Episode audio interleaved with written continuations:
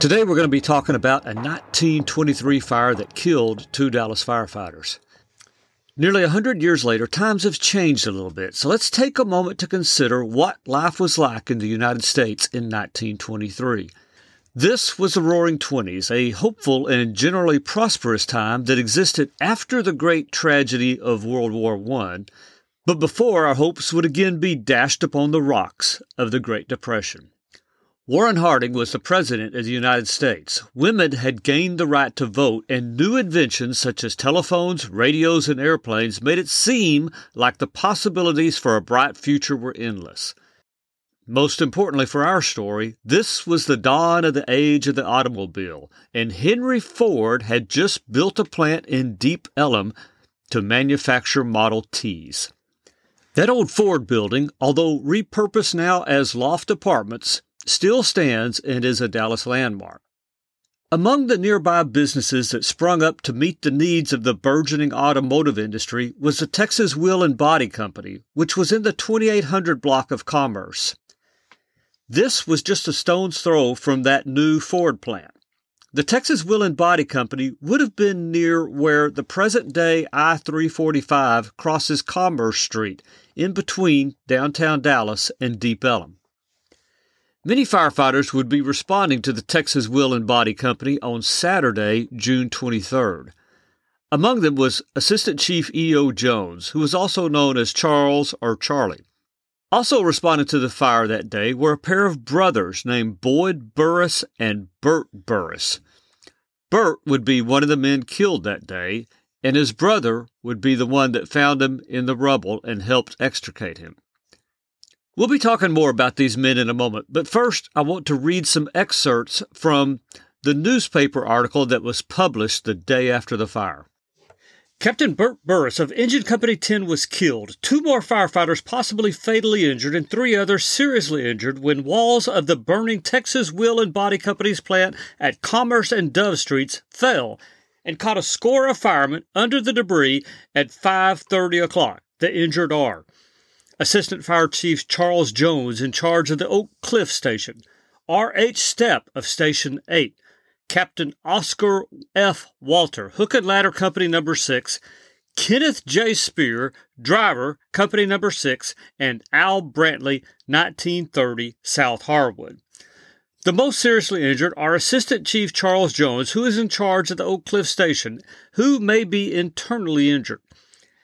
At St. Paul Sanitarium, it was said he had a deep bruise over his left kidney and other bruises and cuts about the head, face, and body. R.H. Stepp of Station 8 sustained a broken leg and left arm and other serious injuries. His injuries are not to believe to be life threatening, it was said at the hospital. Ambulances from the emergency hospital and all undertaking companies were dispatched to the scene of the fire while police hastily established fire lines. Firemen braved death to rescue those who had fallen into the crumbling walls, while others stuck doggedly to the task of preventing a further spread of the conflagration to the inflammable property on every side. Spectators on vacant ground on the William Street side of the burning building were given a thrill and had a race with the fire when the first segment of the roof fell in, throwing fire and blazing oil far out from the windows and doors. The fire was caused by an explosion heard by many people in the territory adjacent to the structure. The sound was followed by a flash of flame and smoke, and the building on the west side was a furnace of fire when the firemen arrived. A second and third alarm followed the first quickly, and a general alarm brought all apparatus to the scene. Now, the article goes on to say that firefighting efforts were hampered by low water pressure, by the building being in the middle of an extra long block, and by the crowds of people both on foot and in cars. So, what we know so far from this newspaper article published the day after the fire is that one man, Bert Burris, was killed at the fire, and several others remain hospitalized. Now, circling back to the men we mentioned earlier, including the Burris brothers, which were Boyd Burris and Bert Burris, we happen to have with us today a member of the Burris family. Our guest today is Chaplain Denny Burris, a former Dallas firefighter himself who eventually turned in his firefighting gear to enter the ministry and later returned to the Dallas Fire Department to serve the department again in a new capacity as a department chaplain. Denny Burris, welcome to Firefighting Legends. I understand that your grandfather, Boyd Burris, was a Dallas fire captain, and also that his brother, who would be your great uncle, was Bert Burris, and that Bert Burris was killed at the Texas Wheel and Body Fire in 1923. I also understand that these relatives of yours were not born in Dallas, but were natives of Indiana. Is that correct? That is correct. Now they made their way to Dallas because their mother had gotten came back came to Dallas and they wanted to get back to Dallas. So that's why they moved here. I understand they may have had a rather novel way of financing their trip to Dallas. Can you tell me how they were able to afford the trip? Fighting. Fighting. tell me that they story. Would go, they would go into a city and say, This guy can beat up your guy over there. Or find the worst, biggest fighter that you can have. And they bring in a fighter. And so Bert was always the guy who was willing to fight. He was one of those individuals. My grandfather, name's Boyd, was really a peaceful man. He didn't have that kind of a inkling, but Bert was one of those guys that didn't mind fighting, but he was very muscular and had the build for it. So they would call in some of these individuals. Okay, my guy can beat up your guy. So they'd bring him in and they would fight, and they, Bert would win. So he would win the tab, and then they'd go to the next city, and he would bring up another fight, and they would do that all the way to Dallas from Indiana, Wingate, Indiana, all the way back down to Dallas. That's what they did. Okay, so the Burris brothers literally fight their way to Dallas, and sometime after arriving here, they join the fire department and eventually promote to the rank of captain. Then in 23, although they work at different stations, both men respond to the Texas Wheel and Body Company fire on Commerce, and at that fire, there is a rapid series of wall collapses, one of which buries Bert and I understand that Boyd was involved in the search for his brother. Can you tell me about that? Okay. Bert was on, from what my grandfather said, was on the side of the building. If you're looking at the front, he was on the right side of the building. And so whenever the wall fell, now my grandfather was at that same fire. So when he heard that, he started around the side of the building looking for Bert. And there was, I looked at the fire, and boy, there was a lot of rubble on that. And so my grandfather was kind of walking around, as you might well imagine, trying to locate his brother. And the only way that he said that he was able to identify was he could see some of the stones rising and falling, rising and falling. So he pulled some of the rubble aside, and that's where his brother was. And so he called for other people to come in and clean out everything. And when you look at some of the injuries that Bert, excuse me, Bert had when uh, he was he was pretty broken up, and he lived for a while, but not long. Now, I also understand that some firefighters on the scene heard Bert say something just as the wall began to crumble. Can you tell me about that? Well, unfortunately, it would be as he was going through all the rubble, uh, the wall began to fall his way, and there wasn't any way that he could get out of the way. So he said, Here it comes, boys. And that's the last thing he was heard saying. Then the wall collapsed on him, and then they started digging him out. Here she comes, boys. Tragic last words from a man taken too soon.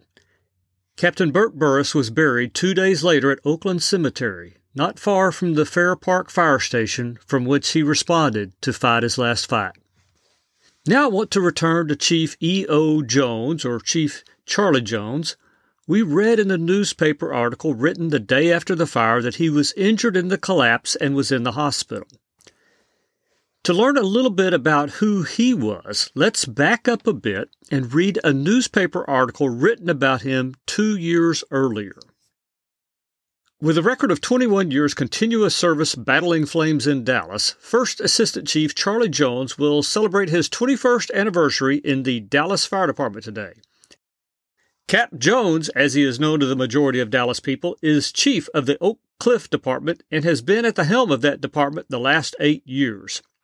Enlisting in the city service June 1 of 1900 as a ladderman in the old Central Station, Chief Jones has gradually passed up the ladder of promotion, serving as one of the crew of the aerial truck that was the pride of the city fire laddies when it was installed at Old Number 5 behind the county courthouse.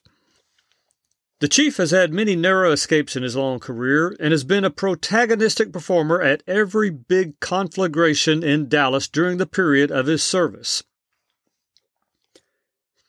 Chief Jones has long been prominent in wrestling and boxing circles, and his gymnasiums at Number 6 and at his present Oak Cliff station have often been used as training quarters by nationally known athletes who have come to Dallas to show their wares.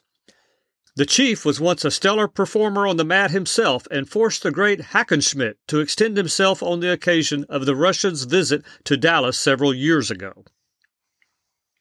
Now, I find it interesting the part about Chief Jones being prominent in wrestling and boxing circles, and that fact is going to come up again in the next article I want to share with you. As you've probably already guessed by now, Chief Jones is not going to recover from his injuries. The next article is a death notice.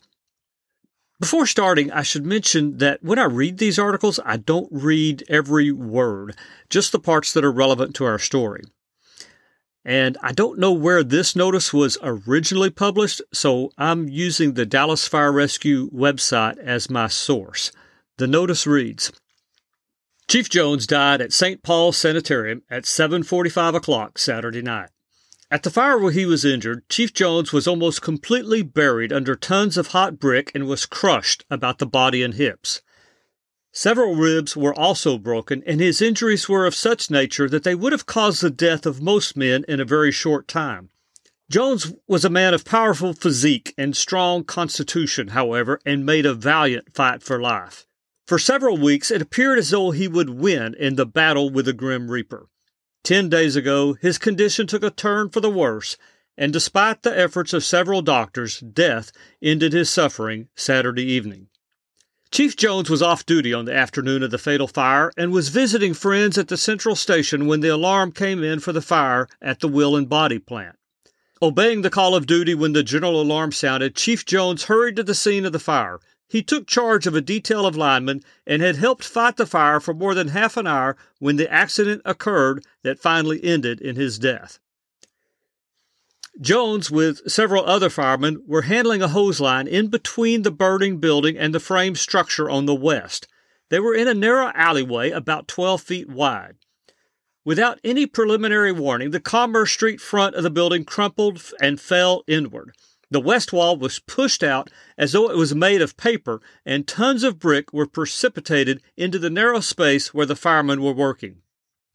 Chief Jones was well known, especially in Dallas sporting circles, as he was quite a wrestler. He also conducted a private gymnasium where many a boxer and wrestler did their training. Chief Jones himself was a wrestler of considerable ability and was an advocate of strict physical training to keep the members of the fire department in fine condition for fighting fires. Now, the whole reason I decided to do an episode on this fire was because I had learned that one of the firemen killed was related to Chaplain Denny Burris. But you never know what you're going to learn when you start digging into these stories. Sometimes serendipity strikes out of nowhere, and that's what happened here when I started researching this fire. A couple of years ago, long before I had even heard of this incident, I was digging through the Dallas Firefighters Museum archive of old photographs, and I came across a great old photo taken at a fire station in the early 1900s.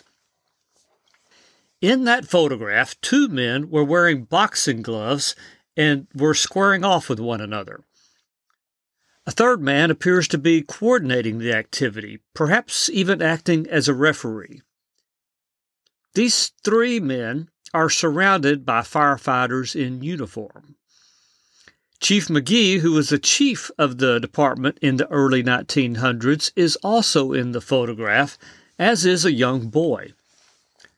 This photograph is a fascinating glimpse into the past, but I never could figure out anything about the photograph other than that it appeared to be at Old Central Fire Station, that it was from the early 1900s, and that Chief McGee was in it.